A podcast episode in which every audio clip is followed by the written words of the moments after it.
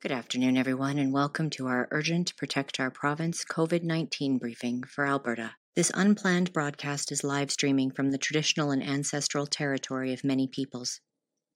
We are grateful to live and work in Alberta, a province on the traditional territory of 48 different First Nations and the unceded homeland of the Metis Nation. Today's conversation is being shared in ASL. This conversation for the public is also being shared live on YouTube, Twitter, and Facebook. Since we began these briefings, we have promised Albertans a regular panel of doctors and experts who endeavour to bring timely, accurate updates on the COVID 19 crisis in Alberta. And that is why we are here today.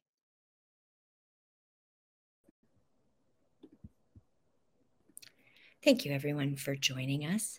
We're going to be looking at Alberta in depth today with some of the core members of our Alberta Protect Our Province team.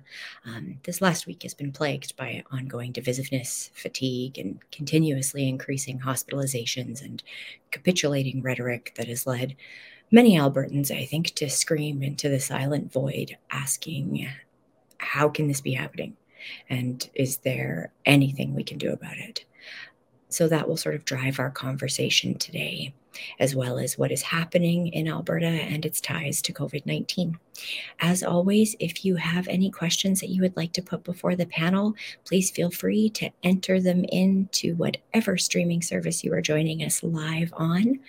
Um, I will start things off by bringing up Dr. Vipond to give us an update on COVID 19 in our province today. Dr. Vipond, welcome back. So, um, we might as well just get right into it. We have a lot to talk about, and the numbers are only part of it. So uh, let me just go to my thread, which I just posted. Um, so when we start with the uh, the cases per day, I, I, always think it's important to have that caveat. The cases per day really don't mean anything now because uh, we're not we're restricting our PCR testing so massively that um, it's not really. I don't think it bears any relationship to what's happening on the ground. So um, but for the for the record, it's 2537 yesterday. Um, positivity, which you see here on the graphic, uh, is a better measure. And I just want to show how flat it's been um, for weeks now um, and continues to be flat. Yesterday was 34.49%, uh, and last Wednesday was 34.96%. So essentially um, the same. Like it's trended down from 40 to 35%, but that's a, a very, very slow trend over time. So next graphic, um, you can see uh, how how uh, how high it is now compared to previous waves. It's it's really quite extraordinary. Next slide, please. So now we're getting into hospitalizations. Um, as you've heard me say many many times, because of cons- uh, um, recurrent revisions to the numbers, you cannot trust the numbers for the last two days. So probably the the last real number we can trust is Monday, which was up 63 cases to 1529. It was initially reported uh, on on Tuesday as 1476. So you can see how big a, a change that is. It's been uh, like a 50 and generally when i'm looking back over the revisions sometimes they're the revisions from day of announcement to like when it's kind of generally finalized has been as, as big a difference as almost 100 cases. So, I mean, for example, yesterday, um, uh, if you go by the numbers that were reported today, it would be minus 70 going from 1542 to 15, uh, 1472. And that's just not real. We just got to accept that it's not real. Next slide, please. And you can see on this slide that um, looks at the entire pandemic. Uh, oh, this is ICU cases. Sorry. We'll go on to the ICU cases then. I got them backwards. ICU uh, also continues to be extremely flat. Um, yesterday was plus six to uh, to 112. If you look at it, it's actually been since the 18th of June that we've been bouncing between uh, like 114 for a high and 101 for a low, uh, and and now we're at 112. So you can just see um, we're just not going anywhere. And I think it's important to point this out in the context of um, both Dr. Hinshaw's uh, Twitter account yesterday saying hospitalizations uh, look like they're dropping, and also uh, um, Premier Kenney saying we look like we've reached a peak. It doesn't look like a peak to me um, by the numbers. I can say that the rate of growth is slowing. I, I, I go back a few days to see what the seven day change is, and it's been slowly dropping. So we are kind of peaking, but that doesn't mean we're essentially going to start to to to drop, it means we're peaking. So, for example, when we're talking about this rate of rise, um, uh, if we go Sunday to Sunday, it was a rate of rise of 14%. And then um, Saturday was 17%. Um, uh, and then uh, Thursday, I think, was 20.4%. So, you know, it, that rate of, of growth is slowing, which is nice to see. Next slide, please. Uh, I always like to talk about the fact that uh, there's kids still getting sick. I don't like to talk about, but I think it's important that we talk about it because it is something that's been minimized by our our political leaders. So you can see that we have another uh, eight kids that have entered into the hospital, and one of those into the ICU. Next slide, please. And these are our deaths. Um, really consistently being between 13 and 15 percent, uh, 13 and 15 people per day being announced. Um, and you can see that that continues today. I've, I've actually been pretty surprised. I, I thought, you know, with Delta, we were seeing some younger n- numbers, and and we are predominantly seeing people above the age of 50 still this sporadic uh, younger person coming um, uh, into the morgue but but generally it's a lot of older people. So if you just make that slide a little bigger so i can count i think there's 11 if i'm not mistaken 11 people over the age of 80 and yeah i mean uh, next slide please. I I, had the the wonderful opportunity to go um, do some skating today on Ghost Lake and looking at the uh, the beautiful vistas and the beautiful snow, and it just reminded me of of why why we stay and fight. Like this is this is my province. This is my mother's province. I acknowledge I'm a, a colonial uh, immigrant, um, so I only have two generations here, but still I'm tied to this land, and I don't. I, I want to stay and, and and fight to protect it and protect protect Albertans, and and I just want to remind people um, and was reminded today uh, while I was off on my skate that that this place is is special and that we need to to fight. And so I'm, I'm just really happy that Protect Our Province Alberta exists so that we can continue to pr- provide um, unbiased, unpolitical uh, information to the public so that they can make good decisions. Um, and I hope we're going to have an opportunity to talk about that today. So I'm going to hand it back over to Michelle and we'll be um, um, going to our other guests. Thank you so very much, Dr. Vipond. We will bring you back into the conversation shortly.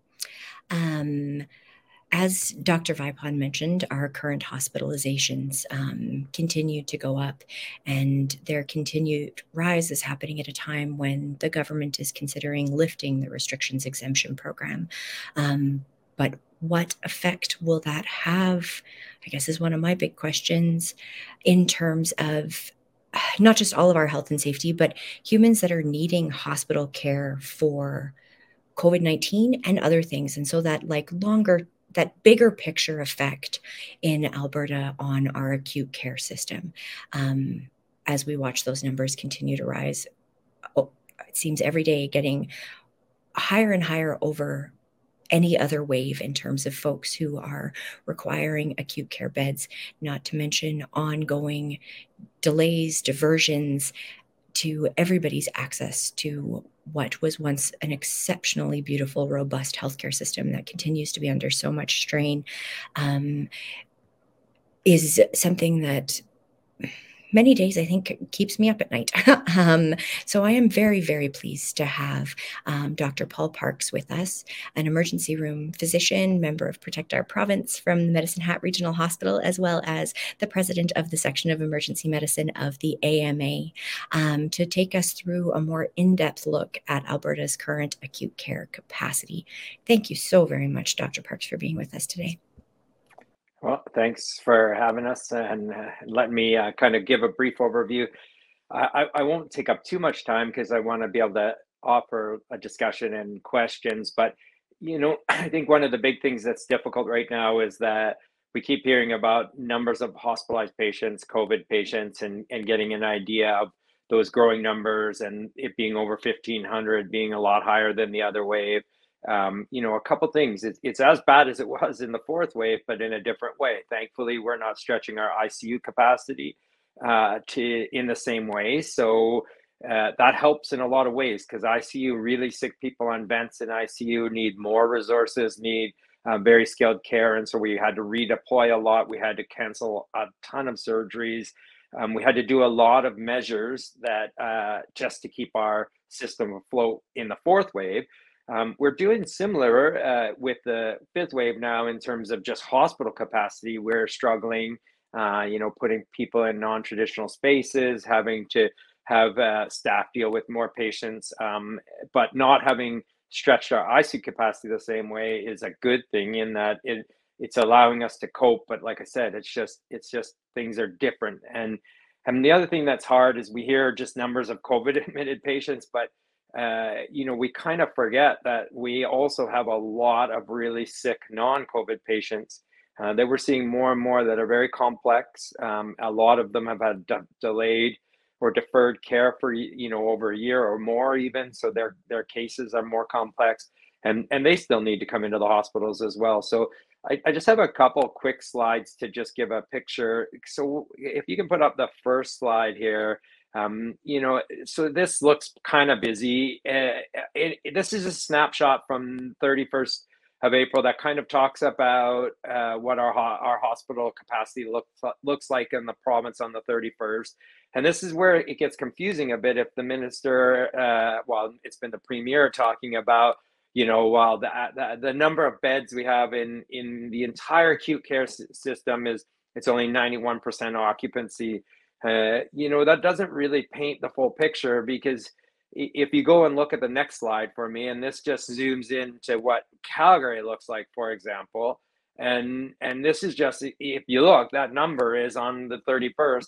There was 32 beds available in any hospital in all of the Calgary region and zone. Keep in mind, those aren't just for Calgary patients as well. I'm down in Medicine Hat when someone's sick down in the South Zone here and needs really uh, higher level of care cardiac care like cath labs or stroke care or specialized surgeries, I have to send them to Calgary as well. But that 32, that number that you're looking at and all that wiggly waves and stuff, it, it's not, you know, it's very difficult because it's not real even in that at, at any given time.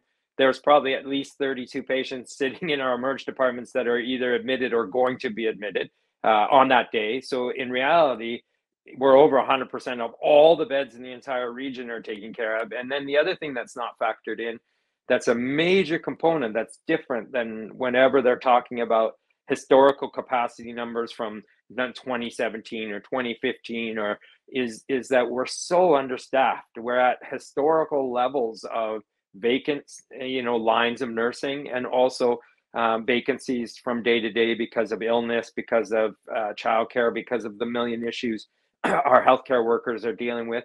And add add the fact that we're in our fifth wave and there's so much fatigue and there's just morale is so low and it's it's so hard that when when we have a floor that normally would have you know just i'm just making up numbers as examples but if they would normally have eight nurses and they only have four and they put a fan out and try to call for extra nurses there's no one to pick up and come in and so those four are, are struggling with more patients um, and with less help. And so, just that bed capacity overall number, it's very misleading. Is sure in the South Zone we have some hospitals in Medicine Hat. Up in Fort Mac they have some hospital beds. Um, while we're at our worst, uh, but but at the same time, Edmonton, Calgary, and um, Red Deer are are actually functioning where most of their wards are 130, 140% capacity for their wards for COVID patients. Uh, so less staffing, more patients, and no give in the system. And then add on top of it infection control issues.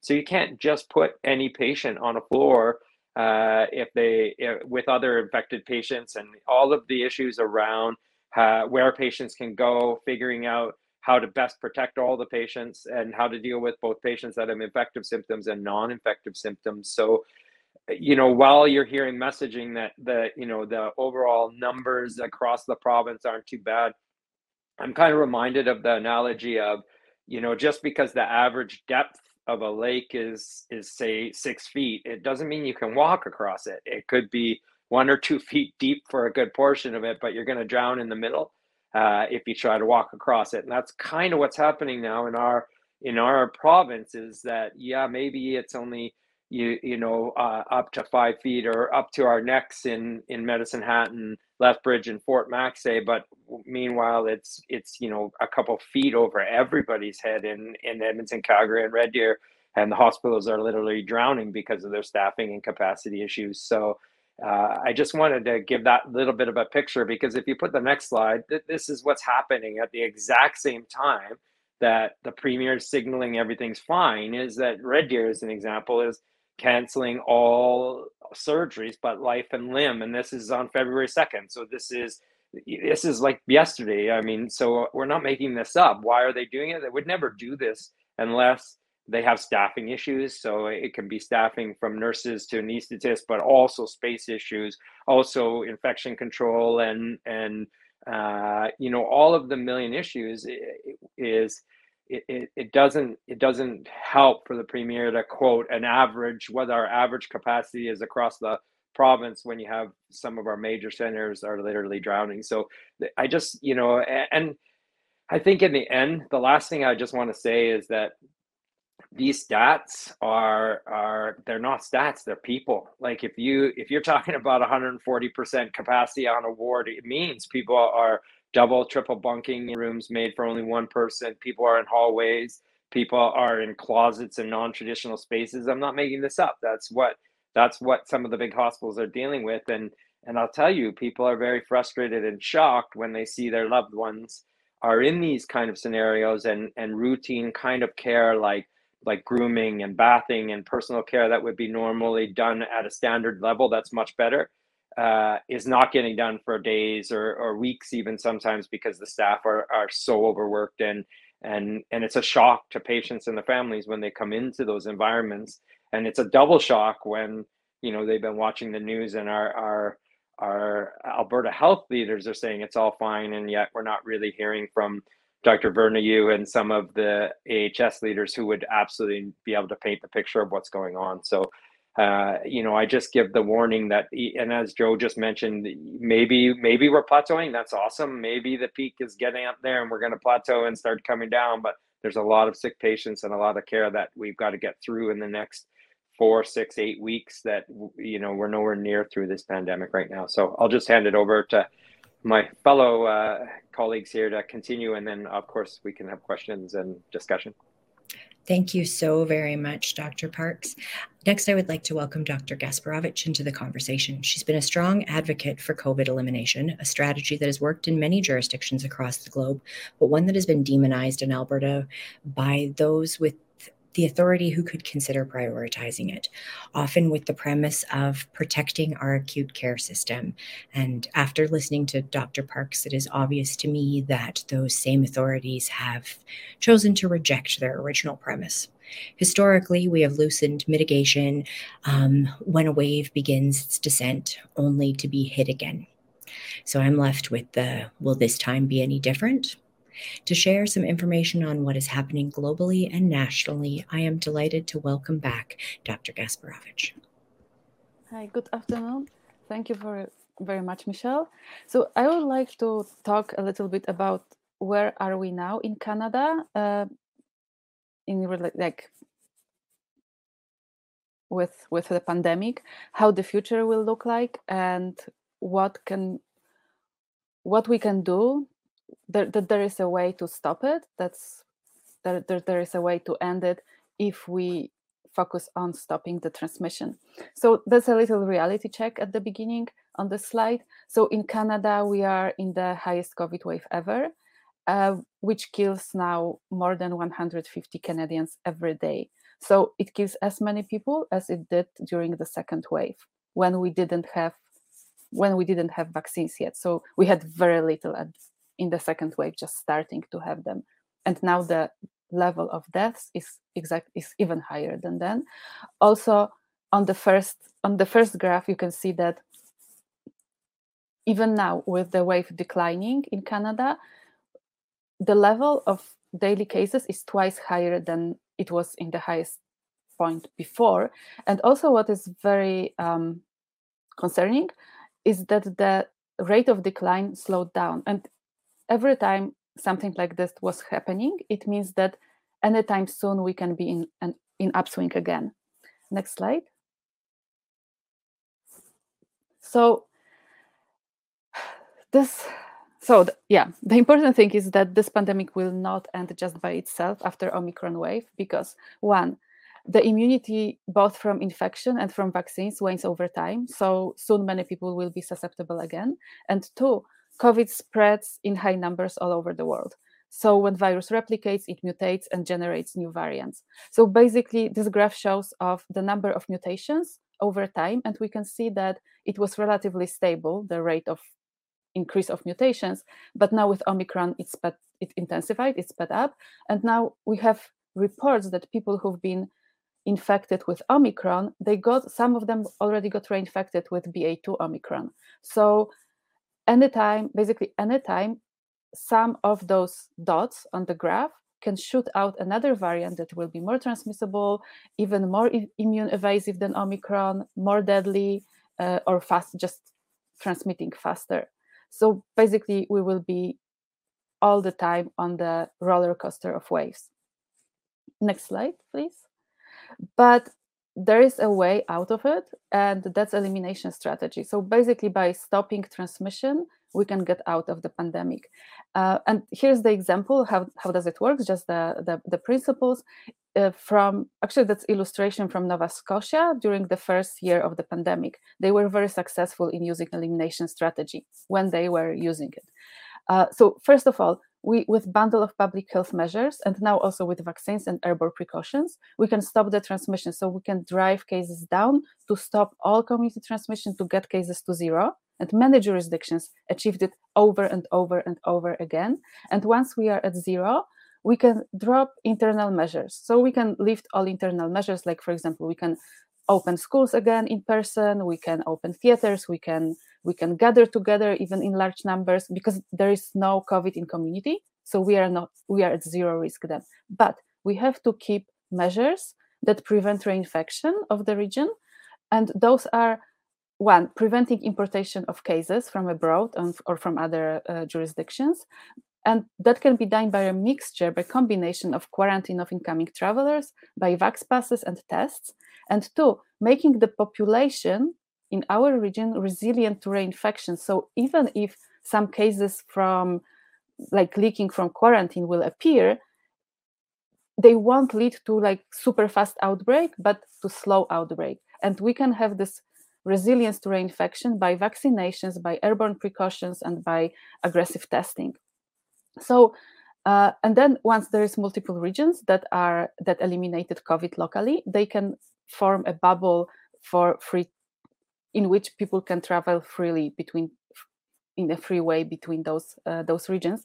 And we have to be realistic. So occasional outbreaks from imported cases will appear. They they always did in zero covid regions but they were stamped out with short enhanced local measures and brought to zero again. And what is important so so it was successful. Uh, next slide please. So Atlantic Canada was really successful in following elimination strategy. Uh, till summer this year, they all four provinces followed uh, the strategy, and then two provinces moved to shift towards mitigation. So we can see that the colorful lines are they are daily new cases per capita, so it's adjusted per population, and colorful are in Atlantic Canada, and the gray one in six larger provinces that followed mitigation. So basically, Atlantic Canada focused on controlling transmission, and six large provinces focused on hospitalizations and deaths.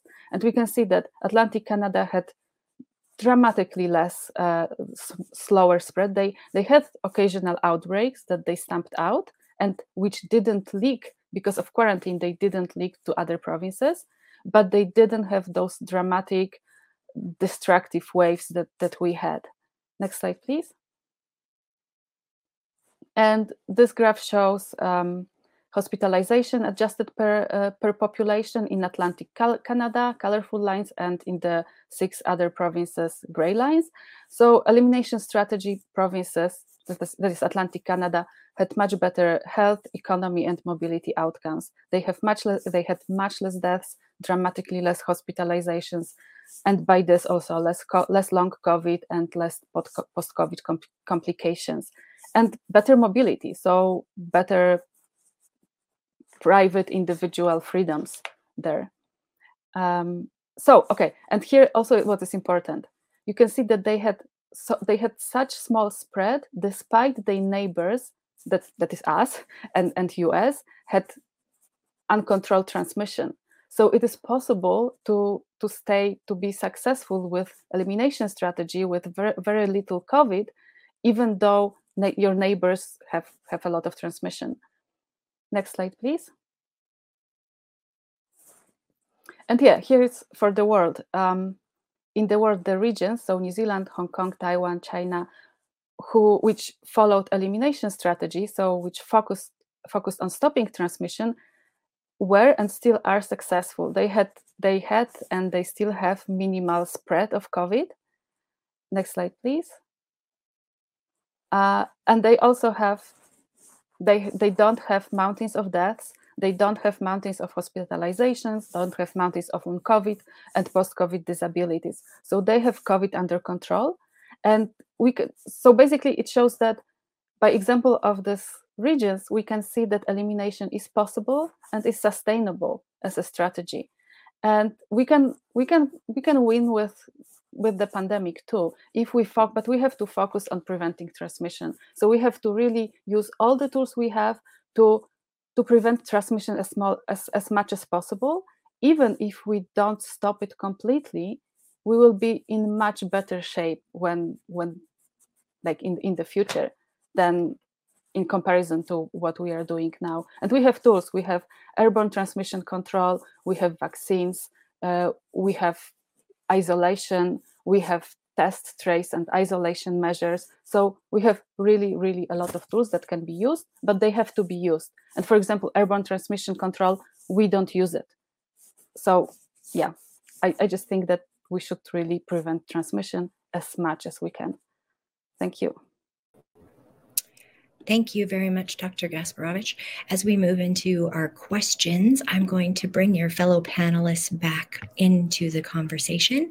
Um, I know Dr. Vipond had some thoughts that he wanted to reflect on after listening to the two of you, and then I will move into media and public questions. Yeah, I just wanted to kind of respond to, to, to both the presentations. Um, Paul was mentioning that I, I had stated that the the hospitalization growth was slowing, and so that was positive, and I, I want to acknowledge that. But it's important to recognize that those hospitalizations are lagging indicator, and if you think of like hospitalizations as our best metric right now as what's going on on the ground, policy is represented in those numbers.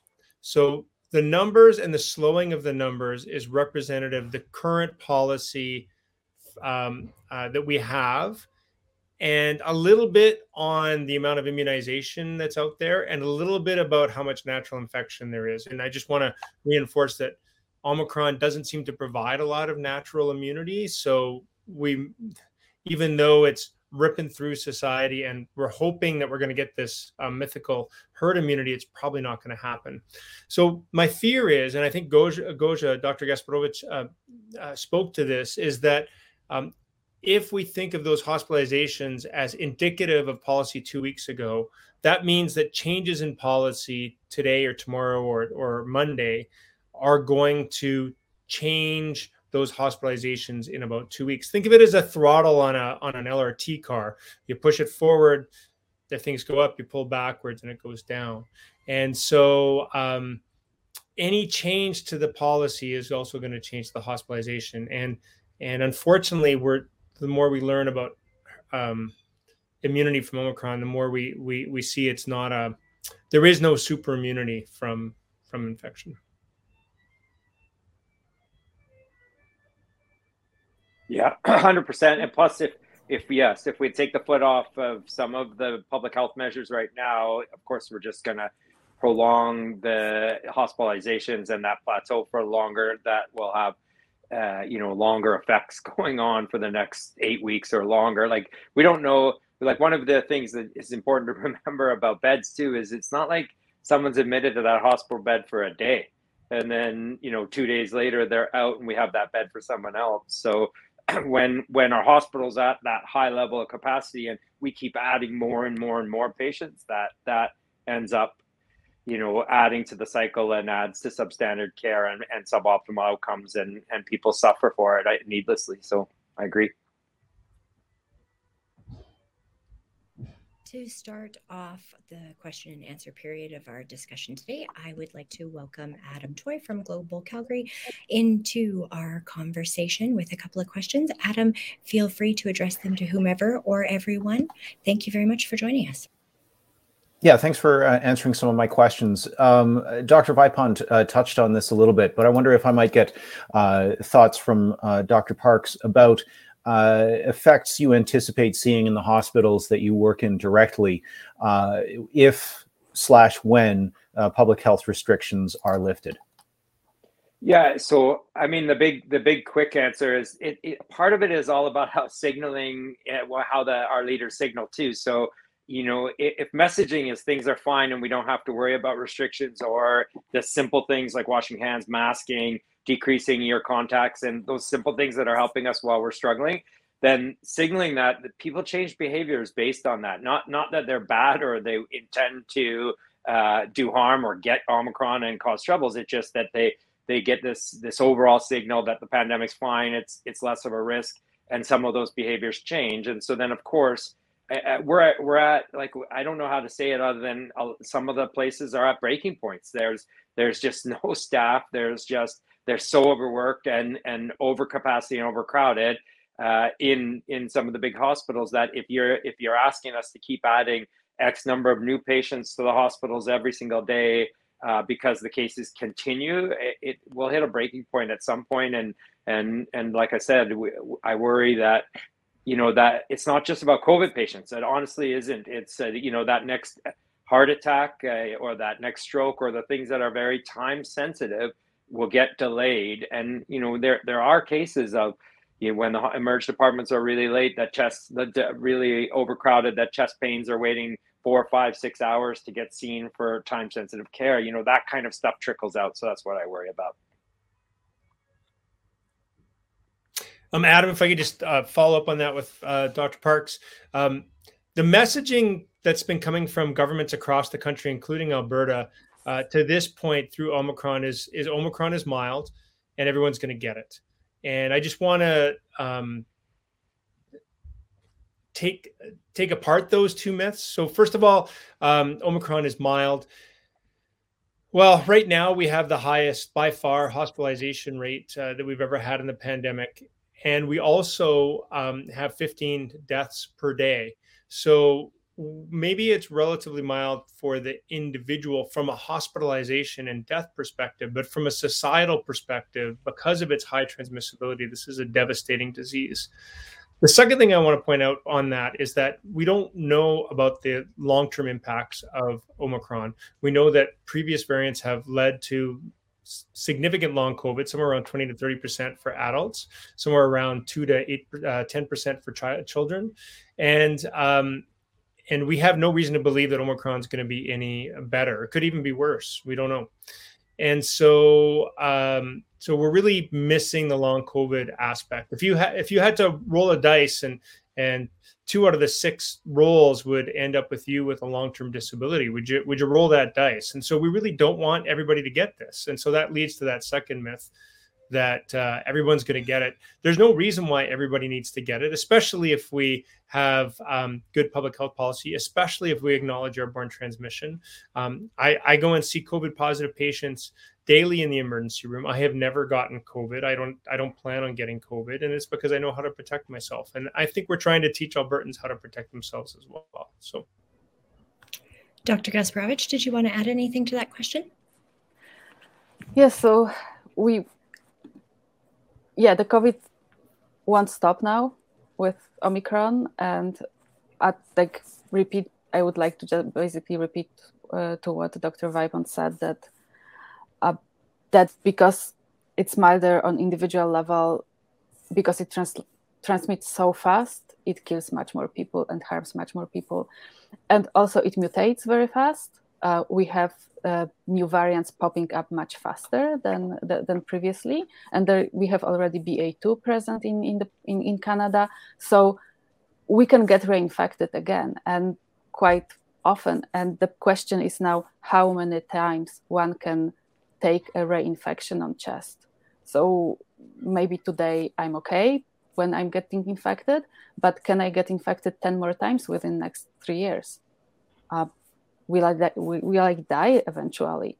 And then also it's a question of equity because some people can protect themselves better and some cannot protect themselves that much because they either work in the front line or are essential workers so they are more exposed so they will get the reinfection much more than people who can work from home and also people so there's equity of having sources having money and uh, resources and money. And there's equity of knowledge. And knowledge is not equally distributed. Me and my friends we have access to data. We have access to knowledge. We know how to protect ourselves. But many people don't don't know that covid is airborne and don't know that they should wear F, like n95 or n99 masks uh, and they don't wear them because they don't know how important it is. So they will get reinfected much more. And i think that's the duty of public health to educate people and get this message as wide as possible so everybody can be protected thank you if i if i can just add real quick too i'll just echo so I've worked a bunch of shifts in the last little while, and I want to tell you that the word and term mild, we got to, you know, I, I, on almost every shift, well, every shift in the last 10 days, I've seen COVID positive patients in the emerge department. And I, I want to say that almost every shift, I actually have to explain that I have to say that I know you're reading and hearing lots about this being mild, but it, it's a misnomer for them because they feel terrible. In fact, that's one of the reasons that they're in the emerge department is they feel really bad, even though their oxygen levels are not below 91%, even though they don't necessarily need to be hospitalized. Uh, I have to sit and chat with them and say, you know, this is going to knock the heck out of you for the next 10, 12, 14 days or longer. And, and they feel terrible. So that idea, of the mild piece is really just, it's a misnomer. It's just that, yes, thankfully we aren't putting, you know, hundreds of uh, patients into the ICUs, but they all, they, the people that come into emergency me are they feel terrible. Sure, there's there's some lucky people out there that get mild cold symptoms, but uh, and they emerge, they feel horrible, even if they can go home. And unfortunately, there's not a lot we can add to their care. It's kind of like this is going to be rough for a while, and and I'm sorry that you contacted this. Adam, do you have a second question or a follow up? Uh, yeah. Uh, second question uh, in regards to some comments made by the chief medical officer uh, earlier today, um, talking about uh, how COVID may become endemic uh, post the Omicron wave. Um, and after hospitalizations fall, just wondering what your thoughts are on this. I know that she's made comments about COVID becoming endemic, but I'm, I'm wondering what your thoughts are uh, on that, especially given maybe some some some recent science uh, as far as whether or not that'll even happen with COVID. Yes, so I will take this question. Uh, so endemicity has a very precise it's a very precise term in epidemiology, and it means that basically the disease will have R around one. So it will be stable stable spread. So it won't grow exponentially, won't decrease exponentially, it will be just at one. So for example, malaria is endemic in Africa. Uh, I don't think we want something like this also, but COVID is has this exponential component in, component in it. So it either grows up or goes down exponentially. I, I cannot see under what conditions it can become endemic and be under this uh, the stable phase. And I didn't see anybody talking about endemicity who would provide a model showing under what what conditions it will behave like this. So uh, I, I, don't think that it is possible that COVID will uh, become endemic. We, we, will be on waves most of most of the time. So yeah. Um, if I can do a quick follow up on that, um, so flu has never achieved endemicity. It's seasonally pandemic, right? It seasonally goes up and down. There's never an R of one. Um, on the contrary, TB and malaria are both endemic. They tend to just float around in societies, not really ever achieving that exponential growth or exponential decline. And yet, both TB and malaria, no one would argue that that there, there shouldn't be severe efforts made to to curtail their their impacts because they have huge impacts on the society where they're endemic. Um, what I think when they use the term endemic, what they're really um, saying, and you'll hear this other term, is we need to learn to live with the virus. That's the other. You probably heard that talking point. Um, and I would just counterpoint that by saying we really need, need to learn how to die with the virus. Um, and as uh, Dr. Gasperowicz has, has, previously pointed out, this is a very inequitable virus. It tends to kill the elderly, the infirm, the immunosuppressed, um, and some people just randomly. But the most vulnerable are those categories of people. And so, what we're really saying is that we need the, the society needs to decide that um, our freedom to not wear a mask, our freedom to not be vaccinated needs to take precedence over the safety of of these people in our society. And and I think uh, for my training and, and for my set of values, and I hope that many Canadians share these values, is, is we should fight against that. We we should be working hard to protect those that are more vulnerable. vulnerable. Great. So, Thanks so much. Thank you. Dr. Gasperowicz, you can you can yeah. add some more. Yeah, that's yeah. Add. Uh, on endemicity, so about flu being actually non-endemic, it's yeah, it's seasonal epidemic, and we are so lucky with the flu that it has R value just like a, a bit above one, but not much, not much above one, enough that the change in the weather so better season summer season can drop it down. So it it goes down by itself and it, it temporarily eliminates itself for a season until it comes back in the next season. But with covid covid's r value is so high that it won't just go down by itself and if flu if flu had higher r value r zero then and if summer wouldn't save us from it we would fight it like heck because continuous spread of flu would be devastating. So we are just lucky with it that it it it goes down just by itself because because of the season. But we have no chance for such an effect with with COVID with R zero or six or above, and also endemic.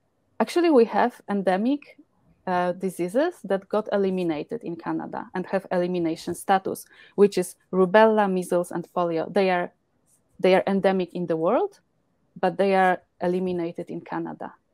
So, like all this endemicity uh, narrative is is very strange in this way that that we want something at high levels as as endemic. So basically, it's almost like pushing for having something akin to to malaria in Africa. Dr. Parks, did you have anything that you wanted to add? No, I they covered that uh, definitely. So Excellent. Thank you very much for joining us, Adam. I am going to move into some of the questions that we've been getting from viewers at home.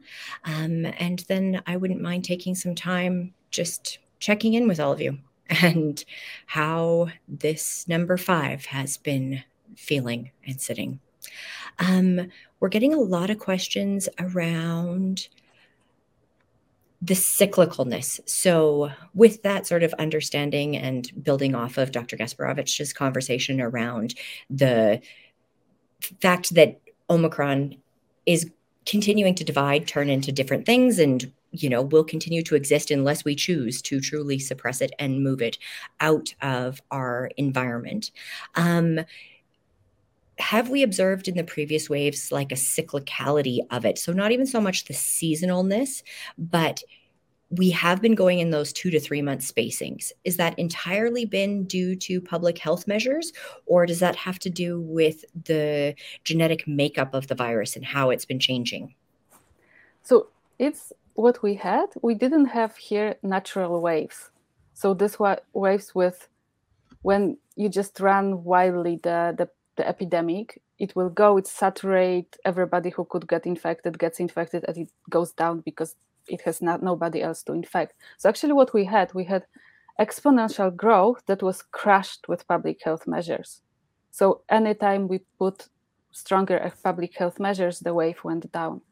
But then we opened too early and we permitted the growth of new stuff. And the new waves were after second wave were always fueled by new variants. So first it was alpha that probably just with vaccines and small public health measures, the original variant we, we could stamp out, but we let the alpha grow and that we had then we had the third wave. And then again we crashed this wave with public health measures, but then we loosened the measures and let and then opened for summer and let the delta grow and make new new wave. And now it's basically unpredictable how big the next waves will be. We see the Omicron now and Omicron BA2. So I don't even know when this wave really will go down, whether it will be just small hump and BA2 will take over in a moment. That, that's what, what, what we can see in, in Denmark. Now they have BA2. Uh, so I think the cyclicality, it's not a natural cyclicality. So we cannot count of, on it that okay, the next wave will be in July or June or something, that they can be much more, much more dense, and even maybe we won't go out down from from from the current wave. Yeah, um, and the, the only thing I would just add real quick to that, sorry, Joe, is that no, well, I, just while I was thinking of it, is that there's this narrative out there right now that's very misleading that the the restrictions and public health measures haven't worked uh, which is crazy because they have. So, uh, but it's very like there's there's tons of evidence that the public health measures and things like masking and uh, and vaccines and even restricting social access and and congregation that works. Um, but uh, so I just I want to be very clear to people that they do work, but if we do them in in you know a half-hearted measure or we take them off where uh, you know, or there's there's issues where you can go to big hockey games, but you can't go to go to you know restaurants or things like. We've we've applied them in various ways, but I just want to strongly say there's no question public health measures work and they've saved lives and they've and they've been helpful. It's just it's just that that I just don't want the discussion as people are talking about you know lifting the rep and the government's looking at you know some of these harsh and rash decisions. I, I don't want people to be confused and think that there's debate that the health the public health measures don't work. And i guess i'm just going to riff on on all of this and say that man we are so darn tired of these waves right? Like um this is so hard. This is so hard. Um, it's a roller coaster, and it's literally a roller coaster. It's oh my god, oh my god, we're going up, we're going up, and oh, we're going down. Oh, thank God, we're going down, and oh my gosh, it's over. And the public health officials like, this is it. You guys have made it. We got the vaccines. It's over. And then oh my god, oh my god, oh my god, we're going up again. And and this is you know how many times have we gone through this? And and I can understand the frustration that that I that I hear in people's voices or on Twitter about these waves and how like you told us we were done and now we're not done. And then you told us that all we needed to do is get double vaccinated. Now you're telling us we need to be triple vaccinated. Like why are you why is this happening? Um, and unfortunately this is this is relatively predictable. Um, this is predictable because of variants. Um, and this is predictable um, because we still haven't gone those extra couple measures in order to try and get it down far enough. Um, and and and and the problem is is that when you get such a level of fatigue and frustration, is there's this well, that's it. I give up. I'm, I might as well get it right. Like bring it on because you know I, will get it. And but then as i mentioned earlier we've been sold a lie that if we get it then we're done right? Like we're seeing people that are getting it and then getting it again. So what we really need to do is be honest with the public. We need to deal with reality even though it's a shitty reality. And that means that we need to suppress when we're in the midst of a heavy wave. And when we can, we should be interacting in as safe a measure as possible until until such time as as we truly see the end. And so I still see friends. I go on lots of walking meetings and uh, I do lots of uh, exercise outside. Um, I really focus on on being outside. Um, when I'm indoors with people, I wear a respirator mask. Um, and, you know, it's not perfect, but it's also not impossible. And I think this idea that unless I can have my life in March of 2020 or February of 2020 back perfectly, then it's a failure. Um, I don't think it's going to serve us well. We need to to deal with the reality. Our our leaders and our public health leaders need to communicate that reality so that we don't keep feeling like Lucy, um, Charlie Brown with Lucy in the football being given the golden glove and then having it taken away, at the golden ring. And the all the all or none feature uh, is crazy too. Uh, the whole uh, discussion of getting rid of the rep now, you know, it's going to be misleading, and they're going to all of a sudden forget that you know putting HEPA filters in our schools and doing other things could make a massive difference. This whole all or none cycle is crazy, and it's part of what's contributing to it too. Sorry, goes that, but I just like yeah, it, it's never should never be a discussion about all or none. It's like oh well, we'll just take everything away uh, and give up. It's that's crazy. Yes, and we could we could just end it or get it get ourselves into much better place if the leaders had a clear goal, communicate and communicate the clear clear goal to goal to everybody, uh, but not misleading, not saying that the vaccines alone will take us out of it, uh, because it was clear. It was clear in December 2020 December 2020 that vaccines alone won't take us out alone because from math of it that that was impossible. And once we had variants it was totally obvious that it's impossible. It was totally obvious that we cannot protect children only by vaccinating the adults. We would need to vaccinate more than 100% of adults to do that. But this message was was propagated and, and, and, and communicated to people like this well, until we have a sterilizing vaccine, which is still a hope, right? Like that's got to be the the quote unquote golden ring is a sterilizing vaccine. But until we have that sterilizing vaccine, we're we need yeah, to once we have this vaccine one. plus. Mm-hmm. Totally. But vaccine plus, in some moment, we didn't need to add very much to vaccines to really stop all transmission. And it's this physical thing. Like if you have mice in your cellar, you need to kill all of them. You don't leave, leave like two two couples and then say like okay i'm i'm good. And oh my god again my cellar is full of mice. How did it happen? Yeah it's biology. If you leave a little bit of something that can grow exponentially it will grow exponentially. You just need to kill it completely. And i don't know how we lost the concept of zero like that materially if, if you have zero zero something you cannot multiply it anything anything multiplied by zero is zero. So you cannot grow and, and and it worked. It, it worked everywhere like stopping transmission worked wherever it was used as a um, as a policy. And and interest, interestingly in canada or in alberta it wasn't on the money we never had open honest discussion about our strategies here so it, it is very strange and still still I, I don't understand and i don't understand that and and one and one thing I just add quick to that too that is got has to change quickly, if not sooner than later, is that we don't actually know what our public health advisors were ever advising our government.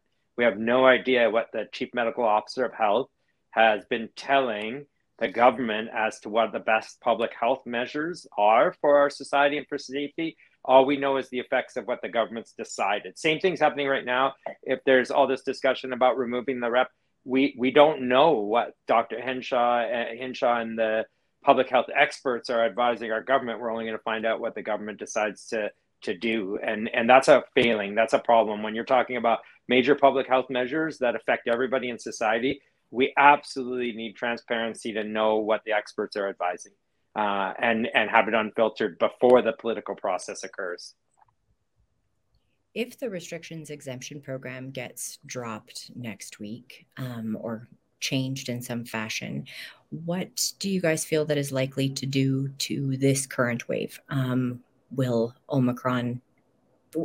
I mean, I can't even figure out exactly how we judge how much is currently in the community with the lack of testing. But what do you guys think we will see happening? Can I start? Because um, I just did an interview with this on City TV, so I've been thinking a little bit about this. So the the restri- restrictions and exemptions program, let's be clear, it's a vaccine passport. So they're using this Orwellian language in order to to hide the fact that it's a vaccine passport. So let's call it a, a spade a spade.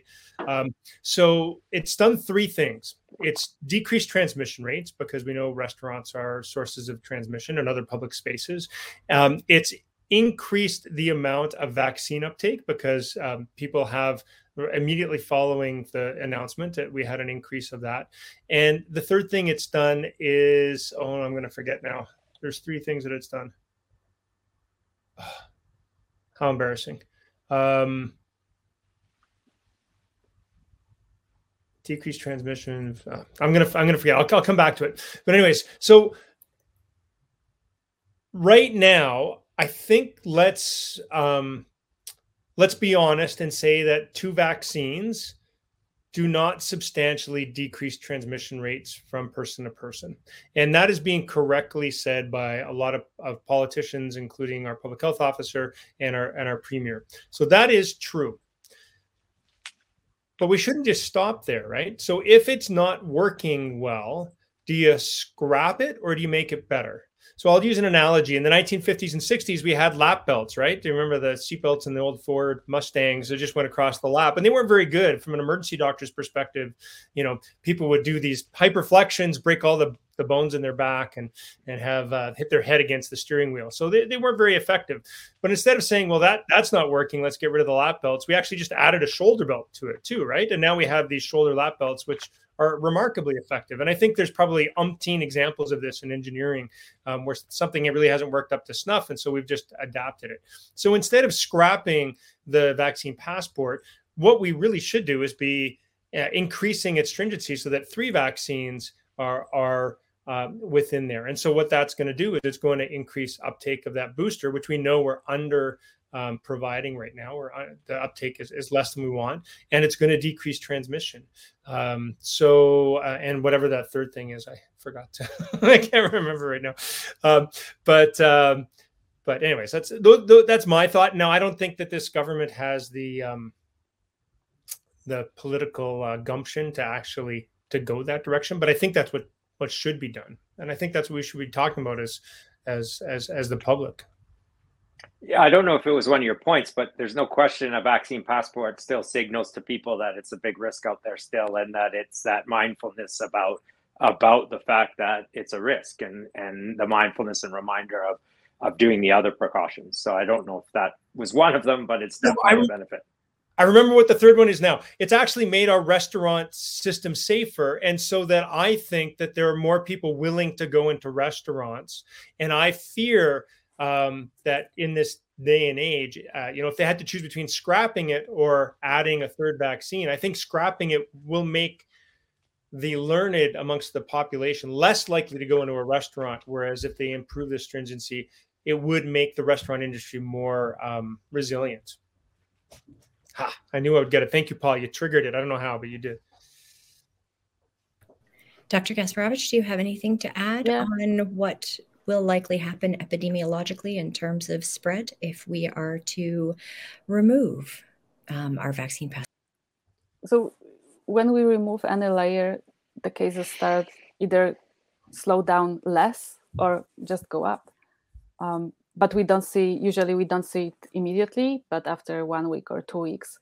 And also what Dr. Park said exactly that that if it's a signal for people if we remove measures, it's a signal for people that all is over, all is good, and, and people start to behave less less cautious on other level or on other things as well. So, so that includes, yeah, that then it increases the spread. And on the other hand, like every time we've been reaching the top of the wave, or we've been going up with the wave sec wave wave two, wave wave three, and wave four, because doctors were warning and saying that raising alarm that it's really really bad. People started to behave more cautious and make a kind of like voluntary shutdown. And even before the most stringent measures were announced wave already started to to bend down. So it's always the psychological psychological part of it. And i'm afraid with the with the with the removing of restriction exception program that that it is first step and then we will remove mask mandates and remove something else and something else and especially removing this non-invasive things because vaccines are not very invasive they don't interfere with everyday life then the spread will be higher and then we will need again much stronger invasive measures to counteract it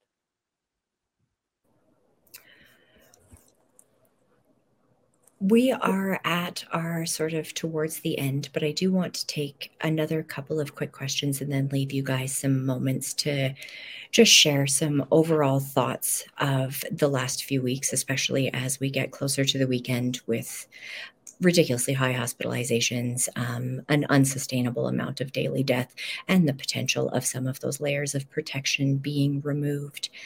Um, we're getting a lot of questions around the cultivation of new variants and whether or not, when that happens, as community transmission continues and the virus begins to change and adapt, whether or not we are, hmm, is there a way to predict whether or not the next variants will be less deadly, more contagious, less contagious? So, sort of that, um, yeah, any, any thoughts that you have on that, or is it just at all a big unknown? So the new variant will be more transmissible. So it will have transmissive advantage because if it transmits faster, it wins. Uh, so it will it can be more vaccine evasive, immune evasive, or have more intrinsic higher intrinsic transmissibility.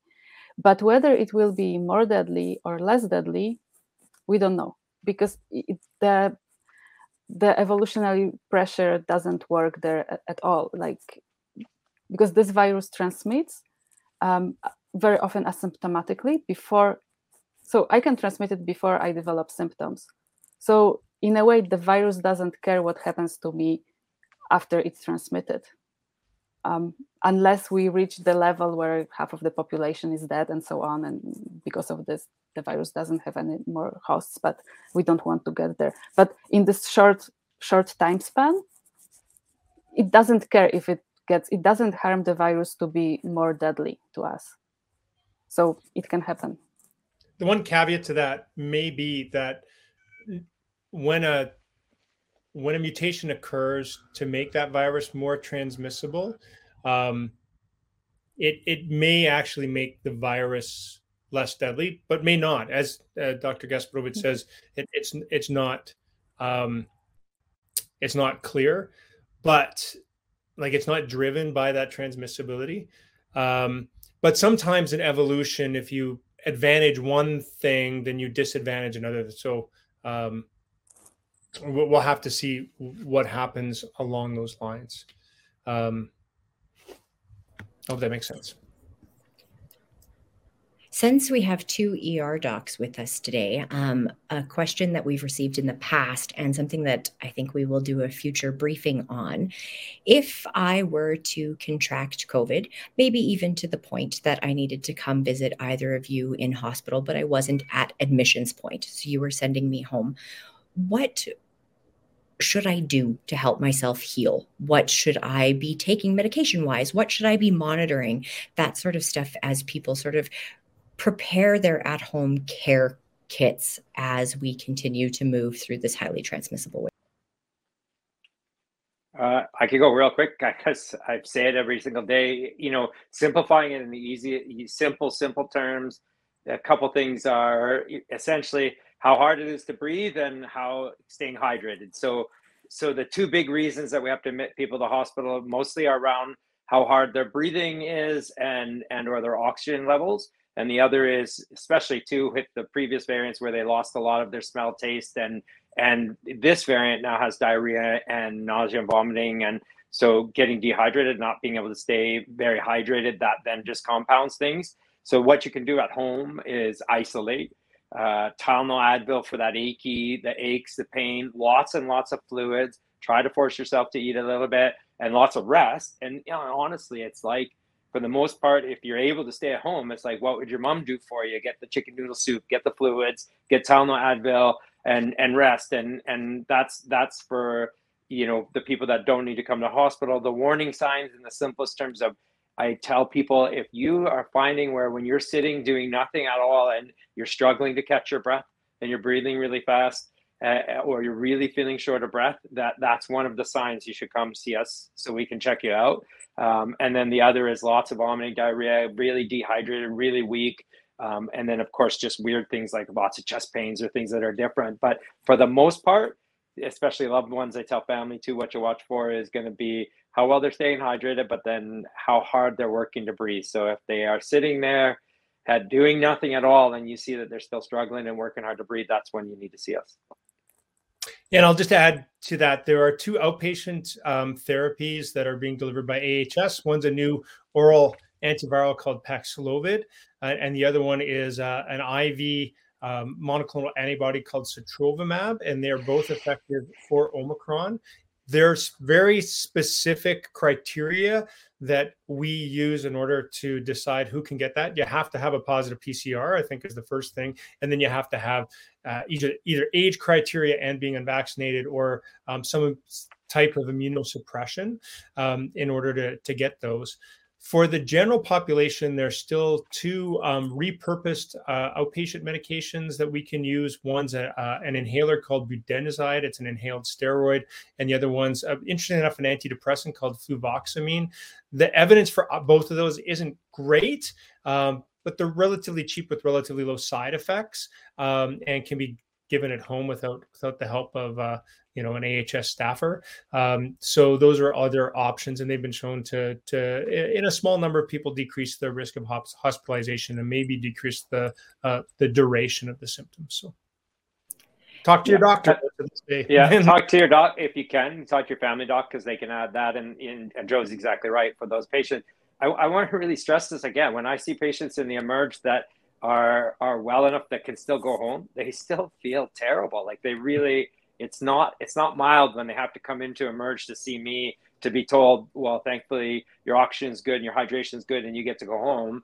Uh, you're still going to feel terrible. So do these things like fluids and Tylenol, Advil, but we do add those meds too. When you you know like the the inhaler and and so, sometimes the antidepressant, we'll add those to try to help those patients that are not sick enough to come in but felt really really bad and had to come to emerge and get checked.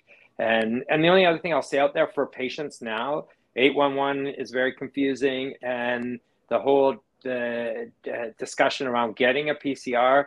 I'll just tell you that if you're not really sick, don't go to the emerge to get tested because that's not an option anymore. So that's we're just testing the really sick people. So I I just I just want to tell save people a lot of that frustration and trips um, when they're trying to find um, PCR testing because of work reasons or or other things like that. It, it's a very problematic problem for. It's tough for people out there that when they can't get rapid testing and can't get access to PCR. Is there a potential as supply increases for the antiviral medications to help us turn some of the tide in terms of earlier, easier access, preventing hospitalizations? Hard, hard to say that. Go ahead, the, Paul. The biggest, the biggest thing right now is it's still restricted, limited. They, so they're still restricted to the criteria that Joe was saying, mainly like so our non-vaccinated people, um, or or aged, very elderly, and and or lots of you know um, comorbidities and lots of illnesses on top of it. it there's the orals are still restricted at this point to those people. So the first thing I would just say is. Uh, it's a little bit insane for people to not get vaccinated and avoid getting ill at all to rely on a pill for once they're sick. So don't do that. So get vaccinated if you're not.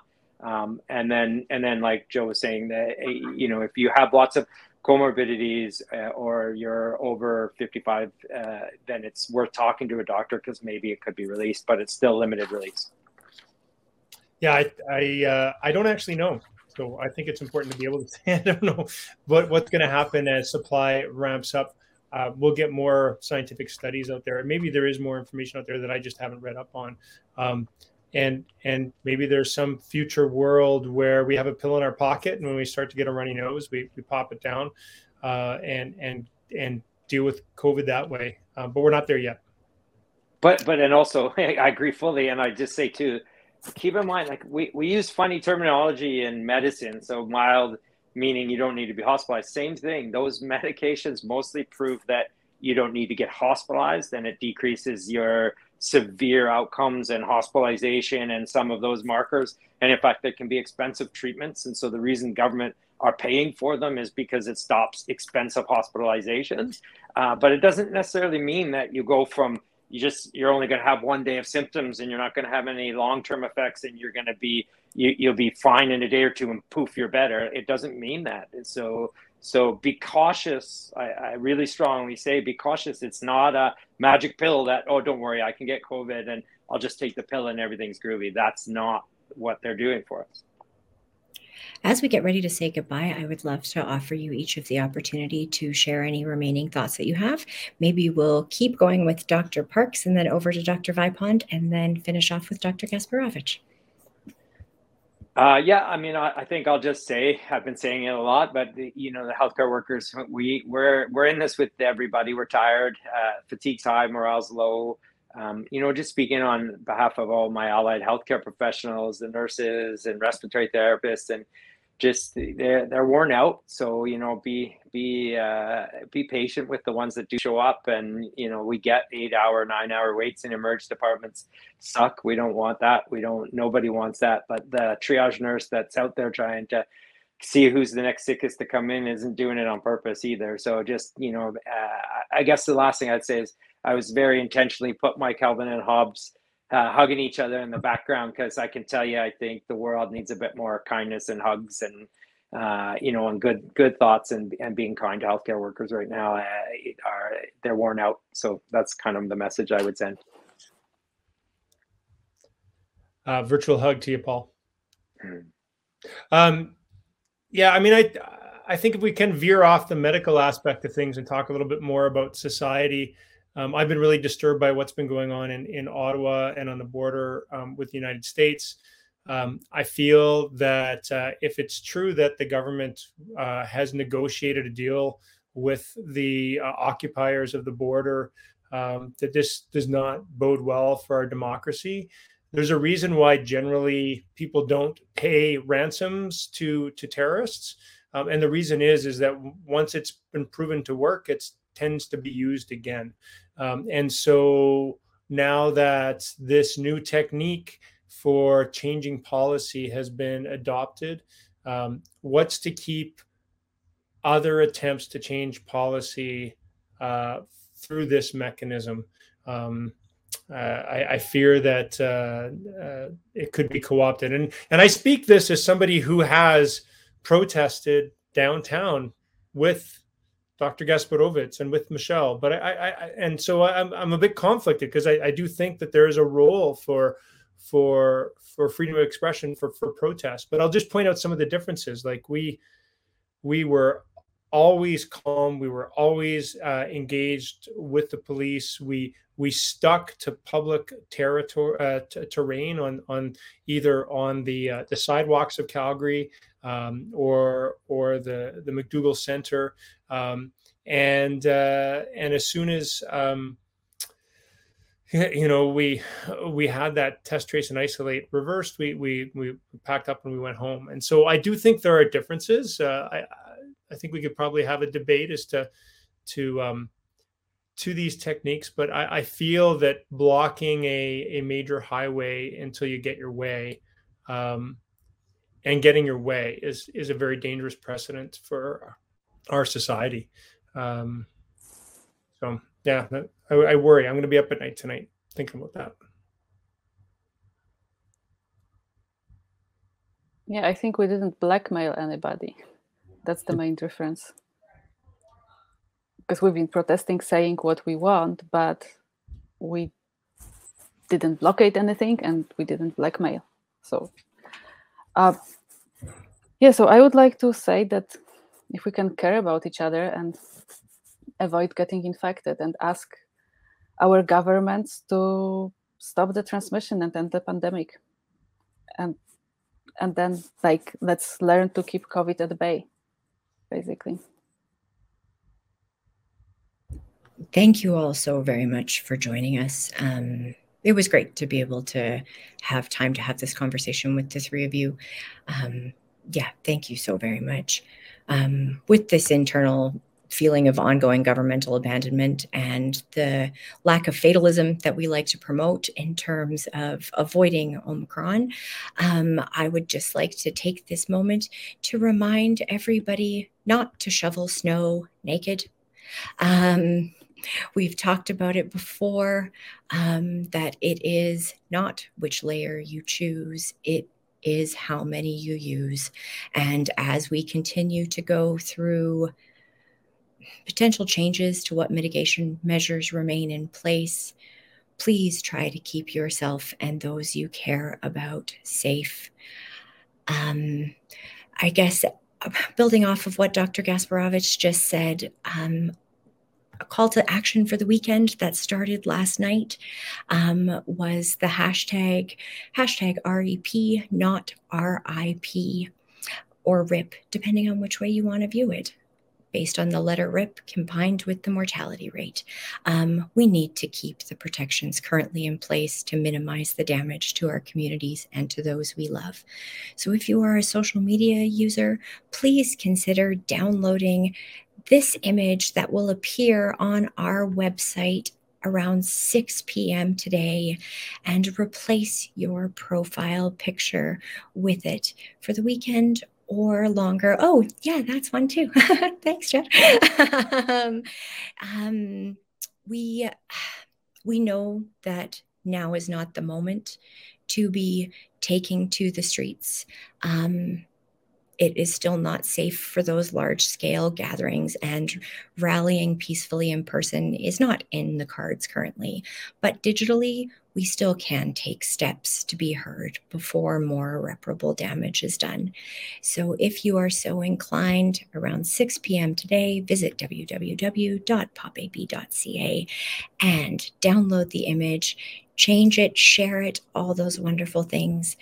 We will be back again next week as always, stay safe, Alberta. Remember, COVID 19 is airborne. Wear the best mask or respirator with the securest fit you have access to, and vaccines are still saving lives. Thanks again for joining us.